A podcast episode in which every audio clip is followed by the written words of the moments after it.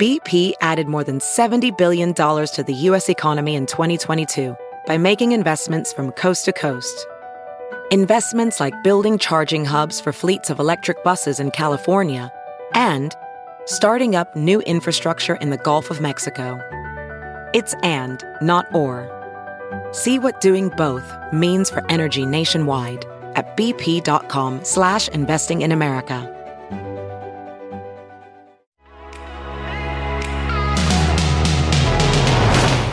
Hello, and welcome to The Parting Shot, your dose of everything pop culture. I'm H. Alan Scott.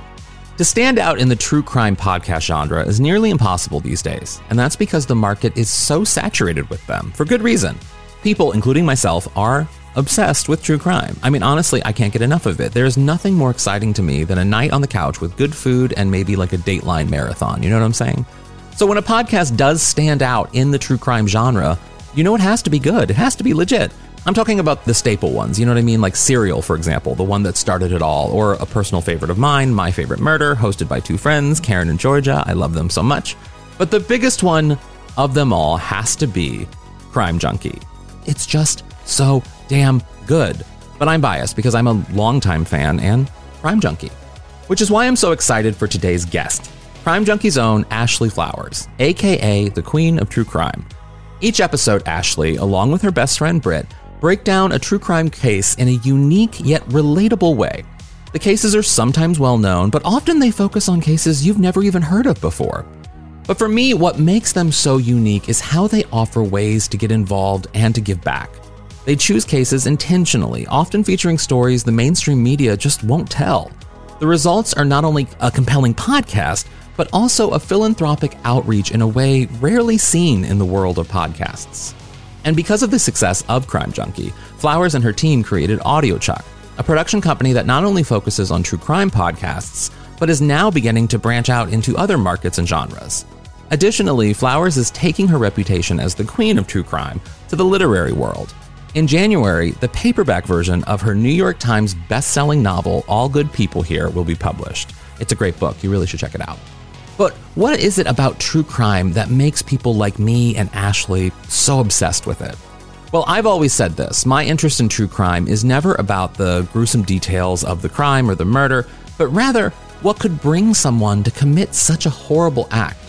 While we know it's possible, a part of me can't fathom the idea of somebody like murdering somebody else, outside of self defense, of course. In many ways, you could say crime junkies are focused on the humanity robbed of someone within the crime, which is another thing that makes crime junkies so unique. They're victim focused. They're telling the stories of the victims instead of through the gaze of the murderer, for example, like so many other outlets do. In doing that, you realize that there are human beings involved in this story. It isn't just another piece of entertainment for you to listen to. It's real. You need to hear their stories in order to bring them justice. And justice that, for many of them, is often elusive. In fact, here at Newsweek, we just launched a new true crime podcast about the disappearance of Fauna Frey, a missing woman from the Pacific Northwest. It's called Here One Minute, Gone the Next, and it's an incredible behind the scenes look at Frey's case. It's our intention to tell Frey's story and bring attention to it so that hopefully her family can get more information and maybe closure. Definitely check that out at newsweek.com slash podcasts. I'll also link it in today's show notes. So go on and grab a snack because I'll be right back with Crime Junkie's own Ashley Flowers. On the premiere episode of Here One Minute, Gone the Next, a Newsweek podcast. John, why are you coming out with this information now? Because it's been three years uh, that Fauna's been gone. When her Jeep was first reported, that night they had it towed away. I called up the sheriff. He thought that she was eaten by bears. Where's Did the, silver? Did the bears ate it? Yeah, that doesn't make any sense. She she wouldn't have taken it with her. So, so Right. somewhere between that Jeep being parked out in the middle of nowhere being in town, the, the coins are missing. Right. Well, one theory that we had is that she ditched the Jeep there with somebody else Right. and then left with most of her stuff and the coins. Some stuff she chose not to take. Here One Minute, Gone the Next. Available on Apple, Spotify, Amazon Music, and Art19. If debit is your go to card, Discover thinks it's time you get rewarded too. So check out Discover Cashback Debit, a game changing checking account with cashback on everyday debit card purchases. That's right, cashback isn't just for credit cards anymore. Whether it's a movie date, flea market find, or midday latte, you can start earning cashback. And did I mention there are no fees, period? Check out transaction eligibility and terms at discover.com slash cashback debit. Discover Bank member FDIC. Hey, it's Kaley Cuoco for Priceline. Ready to go to your happy place for a happy price? Well, why didn't you say so? Just download the Priceline app right now and save up to 60% on hotels. So whether it's Cousin Kevin's Kazoo concert in Kansas City, go Kevin, or Becky's Bachelorette Bash in Bermuda, you never have to miss a trip ever again. So download the Priceline app today. Your savings are waiting Go to your happy place for a happy price. Go to your happy price, Priceline.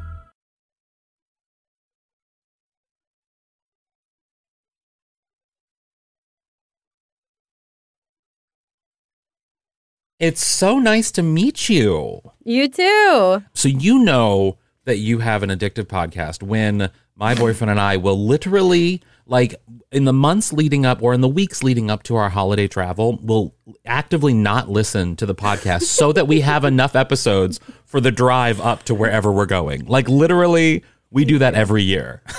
it's so funny because people always tell me like, "Oh, don't bother releasing stuff around the holidays. Nobody listens." And I was like, "I'm pretty sure like that's when I'm always looking to listen Yes. to stuff." Like we launched Crime Junkie on like that that week before Christmas or whatever because I was like, nobody puts out podcasts this time, and this is when I need it the most. yes, yes, yes, yes. I mean, that's exactly what we do. It is Yeah. such an addictive podcast. I mean, I, I love the true crime genre. I'm I, I mm-hmm. work in it sometimes a little bit. I just I'm obsessed with it. And your podcast has defined the true crime genre. I think for podcasts in a way that that I mean, it's always on the top of the lists and it's actively you know trending and it's always the things. What do you think it is about Crime Junkie that resonates so strongly with people? Well, you know, when I made it, I was I made the show that I kept looking for. And I think that I've always kind of used myself as the potential listener. And for me, what I love about the show, what I went to create was something that really was victim centric. That really stayed on track. I have terrible ADD. And so I was like, I, I don't want to get lost in inside stories or theories. I really do want to just give you the facts. Um, so I think that that's a big part of it. And I also think just me and Brit being hosts from the middle of America, when uh, like so often you see hosts from a lot of the bigger cities, I think there's something that people like and relating to us a little bit. And I think we were the first show in the true crime genre that really gave people a next step. I was always consuming true crime content in a, a ton of different forms and i would be outraged and i would be mad and i'd want to do something but i'm like but now what? Like i don't even know where to start. And so i wanted to make sure we gave that to people. Like if you were if you're upset about this if you want to see something done here are the next things you can do. Yeah, I mean, I think you touched on something that I think I've always sort of thought about with Crime Junkie is being from the Midwest. I'm from the mm-hmm. Midwest. I live in Los Angeles now, but I I relate to both of you in how you kind of approach understanding stories. You know what I mean? Because mm. I've always said this about people, I mean, being from the Midwest that like we always give people the benefit of the doubt because we mm. have to interact with lots of different types of people with different politics and views and religions and all these mm-hmm. different things. Whereas sometimes on the coasts, you kind of get all the same people having the same points Yes. of view. and and so sometimes you gotta like, you know, work around that. And I think with Crime Junkie, it's just I don't know. There is do you find that with people that like you get those kind of responses from all different types of people that they like that you guys kind of give lots of different reactions and you kind of are relatable in that way? Yeah, I, again, I think that's why that they feel like they're sitting down with their two best friends, which is what I wanted the show to feel like. Not so much that we're talking at them, but with them, and they really do feel like they're one of us. When you were first starting, you said that you did it to create something that you hadn't heard in the landscape of true crime podcasts. That must have been so scary to I mean, how how did it all get started and what was sort of the impetus to sort of be like, okay, let's press publish and go? And how did you even choose on your first story? Like all of it, you know? all the things. Uh, so for me, it it wasn't scary, because I wasn't expecting it to be what it is. I wasn't, like you said, expecting to like redefine the podcast genre. I just saw so many people who didn't have a background in broadcast, in anything else, get to do this. And the, the barrier to entry was so low. There's not a world where I could have gotten into this if I would have had to go the route that you do with TV or even Yeah. radio. So I just had such a passion for not just true crime, which I have had a passion for since I was very, very young. I got it from my mother, who got it from her mother before her. But I really fell in love with podcasting and I consumed it all. I mean, it's why I called it Crime Junkie. There, there just literally was not enough. And like I said, I kept waiting for this one show. It, it wasn't coming, wasn't coming. And at the same time, I had this other kind of life, my personal life, where I was volunteering with Crime Stoppers. And eventually I mm-hmm. was on their board of directors. And they kind of had this mission for me of, hey, no one your age really knows what we are. They're still like confusing us with Scruff McGruff the dog or whatever. Yeah. Can you just do some local brand awareness? And so I thought that maybe I could do these two things together. I was like, oh, how cool if I could be this like Indianapolis podcast. I could do some promo or some word of mouth for what Crime Stoppers is while telling these stories. And again, I was just hoping it'd be some like cool indie thing, like local, and it just exploded. I think when I started, um, I was really intentional about the first episodes actually, because we came out with uh, two or three the first time, and it was missing Nikki McCowan and uh, the murder of Laci Peterson. Because what I wanted to show people was that I will tell you the stories that you don't haven't heard that are not everywhere. Like we're going to find new ones. But also I'm going to tell you the ones that you think you've heard a bunch of different times, but maybe from a different perspective or at least get you to think about it differently even if you don't walk away feeling different. I will get you to like ask the hard questions. And so that's what I wanted people to see with those first episodes is that they're going to get a, like a range of things from me. Yeah, I mean, I have to say, like, there was an episode of Crime Junkie that helped me convince because I wanted to tell the story of Robert Wone, which was a DC man who was mm. murdered in the mm-hmm. and. I used that. I used the Crime Junkie episode to be like, people want to hear this story to tell Audible that I did a show on Audible about the whole case and everything. I know. And- I loved it. oh well thank you so much thank you so much and no it and i and but it was that catalyst of being like people want to hear this story and the biggest podcast in the country is telling this story so like we should tell this greater story. Oh and so my gosh. you do do that where you you tell both large stories and niche stories about audiences. I mean frankly two i mean i'm going to be very frank with you two straight girls from indianapolis i don't think necessarily were i expected to tell this queer story of this very unique triangle of what was happening in this story with this one particular case that of robert Wone. and you did it. So how do you decide the stories that you're going to tell The stories come to us a bunch of different ways. So obviously when I first started, it was just, you know, what cases had I heard in my however many years of life that really stuck out to me among everything because they're probably going to stick with others. But then once the show really got going, the cases are coming at us from all different angles. I mean, we have a case suggestion form online which are used by listeners who just are telling us stories that they want to hear about, but we also get contacted by family members of victims, by law enforcement. And so we also have a team that's actively like going out and trying to find the cases that aren't reported on and then going and trying to hunt down law enforcement or family members. So it really is kind of all over the place. I mean, we have we're trying to tell a certain, you know, of our of our cases, I think our goal is always to tell a minimum of like 30% of them need to be of persons of color or minority communities. We I think last year, and we just did our content planning for next year, we're hitting closer to that 50%. So there are there are certain advocacy things that we have as like guidelines. You know, we want to talk about X, Y, and Z issues this year. What cases can we highlight that really highlight that issue or that nonprofit or whatever that is? Um, so it's it's a wild formula that goes into deciding what comes out every week. Well, and it's so important too because it's, I mean, th- we know that stories are often only told from about one type of person or because the mm-hmm. one one person looks a certain way, so it gets a lot of news coverage. And mm-hmm. I think Crime Junkie does a really good job of really sort of saying we need to tell more stories of the stories that you aren't seeing on the news every single day. You know?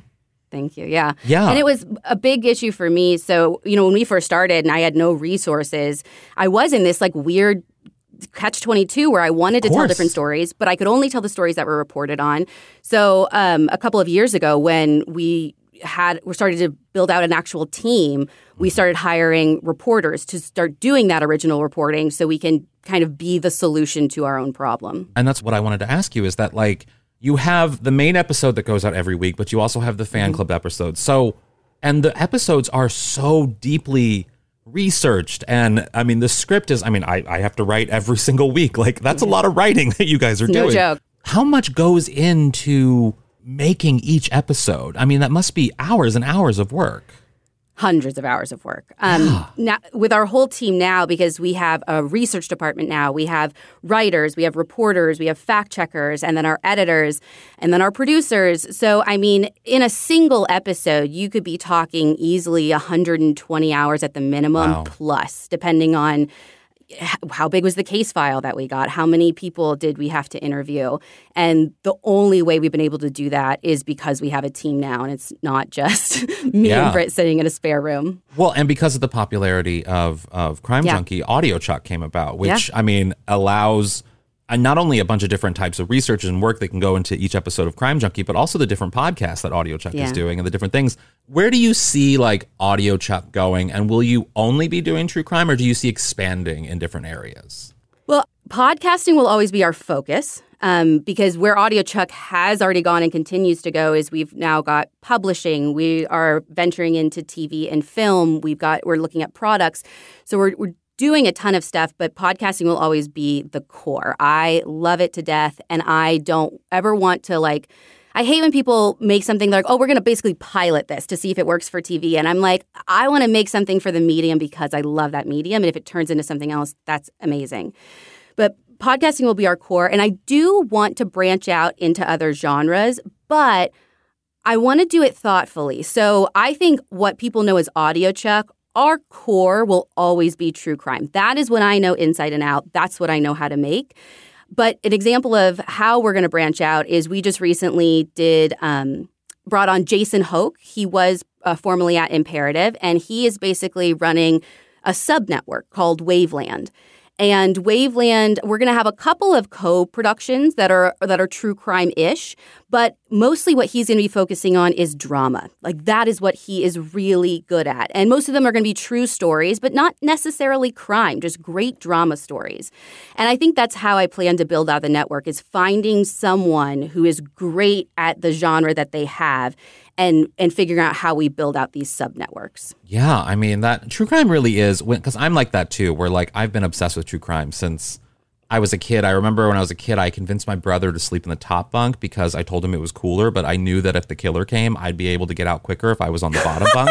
Like literally, like I am one of those lifelong true crime people, and it's and as I've gotten older, you know, of course, I I start realizing like, oh, the stories are being told from different angles, and like we need to be victim focused and we need to be focused on sort of organizations and what the way the mm-hmm. different ways that you can kind of give back. And one of the things that i love about crime junkie but also just audio chuck in general is that like you said with crime stoppers you find ways to sort of give back to help. And mm-hmm. even different episodes you talk about an organization you're supporting or what sort of what's sort of like the philanthropic goal of crime junkie in a way? And like do you have sort of a focus on I don't know what you want to be doing in terms of giving back, you know? Well, I think our mission that we've kind of developed has always been that I don't feel good about taking from the true crime community without giving back. I think about it like a relationship, and no relationship is healthy if it's one way. So if I every week am going to be talking about the worst time in a family's life or a person's life, what am I doing to make it better or make the world a better place or prevent something like that from happening. And I think that's the approach that we take with all of our content.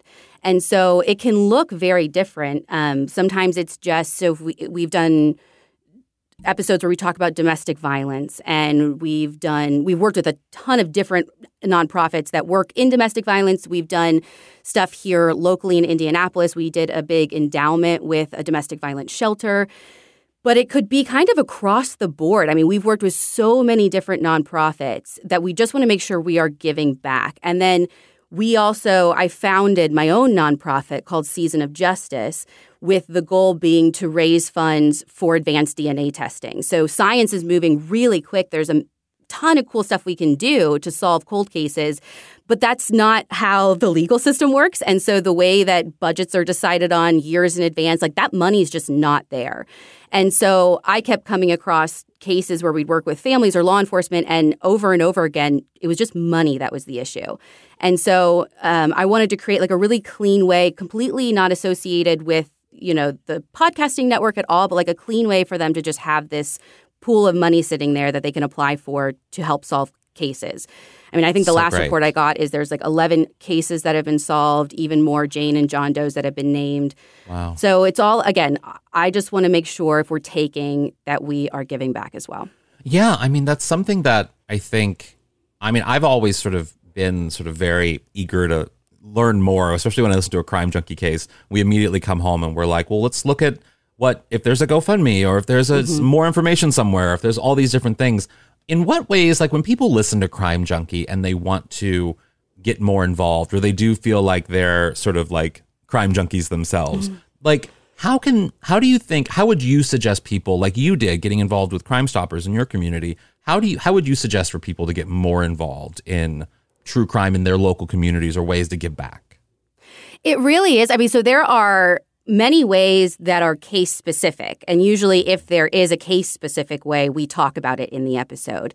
But for me, when I was just looking for how can I give back to this community before I had a podcast or a platform or any financial stuff to give, I was like, how can I give back my time? And so, I did a lot of researching on what organizations were available in my area and there really weren't a ton who were working on what my passion was was unsolved cases. And I think the thing that people uh, will have to kind of come to terms with is it's not as glamorous as you want it to be, right? Like as I wanted them to like hand me over the case files they don't have time for and I was like just let Ashley Flowers solve them. and it's not what it was. It was board meetings and fundraising and a lot of paperwork, like the boring stuff, but the boring stuff that needs to happen to keep things moving. And so there are plenty of organizations. Again, it's what are people's passion? Is is it a specific issue within the true crime community? Okay, you could find a domestic violence shelter, you could find any number of things, or is it just unsolved crimes in general? Um, there's a ton of options, and that's exactly what I did when I was Yeah. young.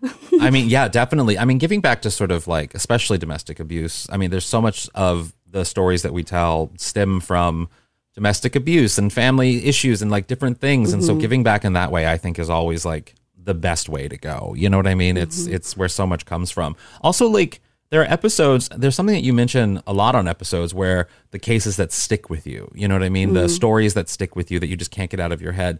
Does one come to mind that like, that of stories that you've told that you're just like, I want resolution on that. I want something from that. You know what I mean?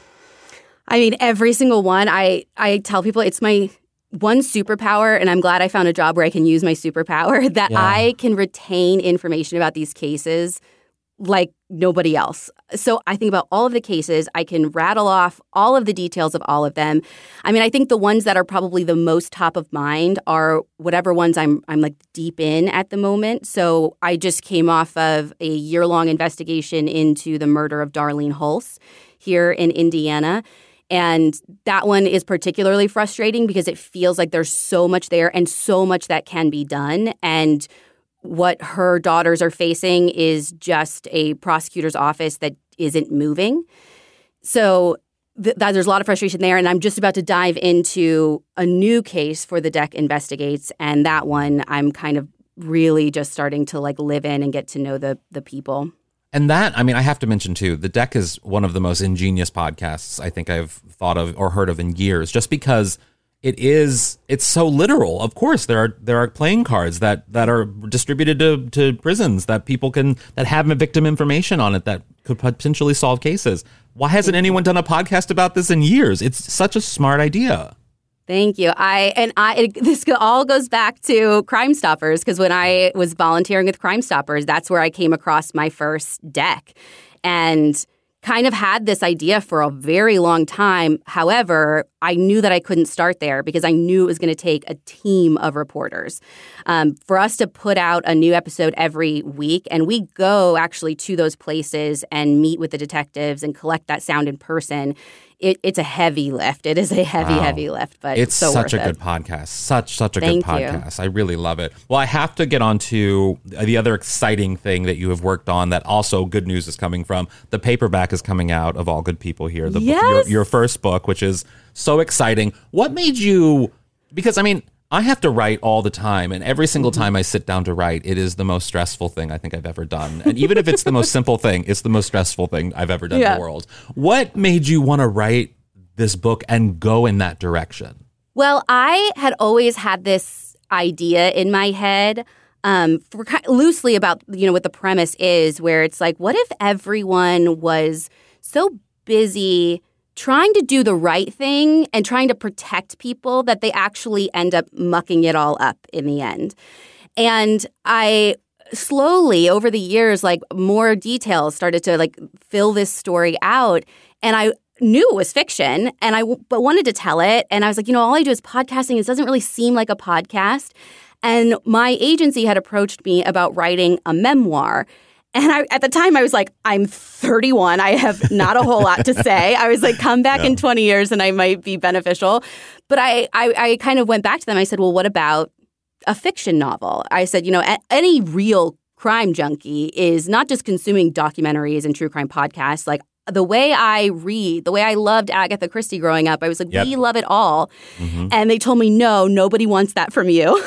but I persisted. Yeah. Um, and and it, it came to life, and I was so proud of it because I really felt like that was the best way for me to tell this story that was kind of living in my brain, and it was exciting to see it come together because it is a whole different process writing Yeah. a book versus writing a podcast episode. Yeah, I mean, but I think it's actually ingenious of you to do because I mean, you're right. Like people who know people like us who are like lifelong true crime people, we also read the fiction crime stories and thrillers. Constantly. That's that's all we do. I mean, I'm reading mm-hmm. the latest, I think Lisa Jewell one now, and it's like there's so many So good. different. So good. It's so good. I'm st- and it's about a podcaster. yeah. And I I mean, we do consume that kind of thing. What kind of reactions have you gotten from the crime junkie community to the book?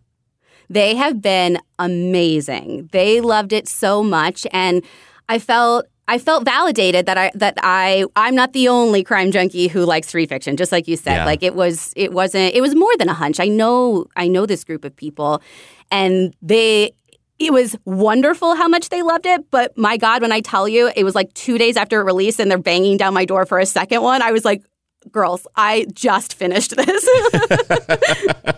Give me a breather. I have to have Yeah. babies and marriage, all these things. I have to do things. oh, my yeah, life. yeah. Because I turned in my final draft literally the day I went into labor. Yeah. yeah. So you're kind of busy. You have lots of things going on. to- yeah. There is one thing I wanted to ask you that I, I've always sort of found, you know, when dealing with the public, especially if you ever share intimate things or you tell intimate stories or personal mm. stories or like on Crime Junkies, very serious stories, that when you interact with fans, I mean, how do you, because I'm sure you hear lots of really dark stories and you hear mm-hmm. lots of really intense things, probably on the daily coming from different people because they think they want to, I mean, you're in their ear every day, so they want to share with you. How do you protect sort of your own mental health, if you will, in terms of sort of like maintaining a healthy balance of, okay, I'm going to put this aside for right now and focus on my baby or whatever. You know what I mean? Yeah, I I always tell people that the I believe there are certain people who are made to live in this world. Any kind of dark world, like right? We've got detectives who, if they can survive and thrive in it, were made to. You've got so many. We actually have a show coming out this fall called Dark Arenas, where every episode we interview someone who lives and works every day in some kind of dark arena. And I feel like I'm just one of those people. I can live in it day in and day out. I can even take it home and think about it at home. I want to think about it at home because I'm so invested. But and I am blessed that I can compartmentalize. And I wish it was a tool that I could teach people, but I can turn it off when it's time to go home and play with my daughter and all she wants to talk about is Winnie the Pooh and that's Aw. great and I'm there and then when she goes to bed, I can transition back into it. And it doesn't get heavy for me the way that I think it might for most people because of I think the way that we're giving back. I, I think that Mm, for me, if I was just consuming, consuming, consuming, and like putting this out there, it would be a huge weight. But with every case, I see an opportunity to help or to change something or to give back. And if I wasn't doing it, who would like who would be? You know, I, I hope more and more people do, but I feel like the world's a better place because of me doing this, which makes it a lot easier to do. Totally. I mean, that's one of the things. And my last question for you is when people ask me, like, well, what do you like? They think what I like about true crime is the murder or the crime or mm-hmm. whatever it is. And I always tell them, like, no, the gory stuff is not why I'm here for true crime. I'm Right. here because I'm victim focused, but I'm also like, I'm a humanist. And so I, I try to understand why, what could bring someone to do something mm-hmm. so horrible because I can't see people being that bad. You know what I mean? like, I don't. And I wanted to know what you think what makes the true crime genre so popular and and why do you think people respond to it in the way that they do Well, I think you hit the nail on the head. I always say that our brains want to solve puzzles. It's why you think you see something or hear something, your brain tries to like wrap it around something it knows. It doesn't like uncertainty. And so I think that our brains are constantly looking to solve and to understand, right? If it's if it's unsolved, we we want to put all the pieces together and figure it out. And even when it is, it doesn't look right because it most people can't understand why that happened or why that's what the person resorted to. I also think that from my own experience, when I used to consume just as a consumer, I would look for what could I have done differently if I were in that situation? How can I protect myself? Because there's so many cases, specifically involving like children. Nobody wants to talk about crimes against children. And I get it. I mean, I have a daughter, it is so hard. But I look at the stuff that's happening. And I'm like, the reason these people continue to get away with what they get away with is because nobody wants to talk about it. yeah And so I think there is this bit of self preservation in consuming stuff in the true crime genre that we're hoping we can better protect ourselves. yeah well ashley thank you so much for taking the time to do this it was like i said at the beginning a huge honor to finally speak to the person Oh who's been in my ear ear for years literally years ever since the Oh, beginning Oh, thank you so much. This was wonderful.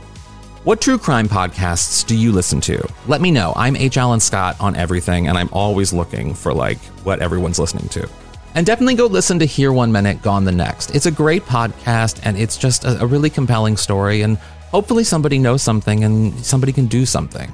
And thanks for listening to Newsweek's Parting Shot. I hope you're able to leave a little rating and review wherever you're listening to this episode. And you know what to do go to Newsweek.com and subscribe to my newsletter because it's great. It's called For the Culture. Until then, watch something fun and have a great day.